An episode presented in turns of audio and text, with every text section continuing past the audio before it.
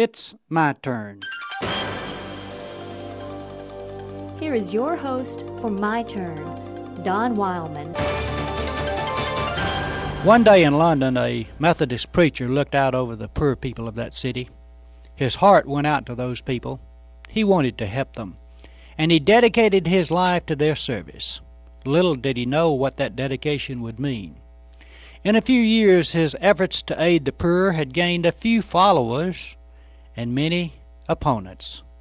Quite often he found his followers beaten and their property wrecked or destroyed because of their convictions.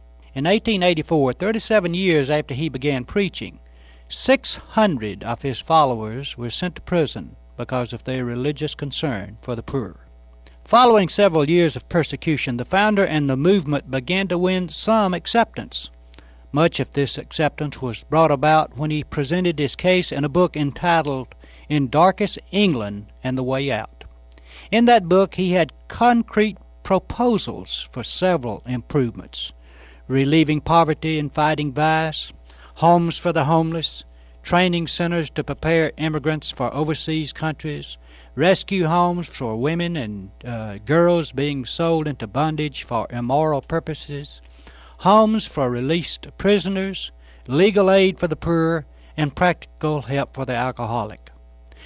The movement became known as the Salvation Army, and the preacher who fell in love with the poor people of London was named William Booth. Someone asked him one day what the secret of his very productive life was. His answer was simple and quite profound. I'll tell you the secret, he said. I have made up my mind that Jesus Christ could have all there was of William Booth. I know that he has men with more brains and more ability. But when I saw the poor of London, and knowing what Jesus Christ could do for them, I made up my mind to give all there is of me to him. Of this man, the historian wrote that his theology was simple, certainly concentrated on essential matters, clearly expounded for the understanding and inspiration of the common man. Read the history books, and one thing stands out above everything else. It isn't the person with the most ability who does the most good in life. It is rather the person with the most dedication and determination. And herein is the beauty of the Christian faith. For the carpenter doesn't judge us by how much ability we have, but by the depth of our dedication. It isn't the wisest person, or the richest person, or the strongest person that the Galilean is looking for. No. It is the dedicated and faithful person. Our Maker doesn't judge us by how high we rise in life, but by how hard we try. We aren't judged by the amount of our abilities, but by the way we use what abilities we have.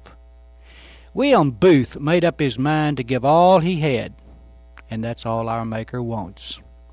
I guess what this story really says to us is that when we present ourselves to Him for service, we should leave our credentials and recommendations at home.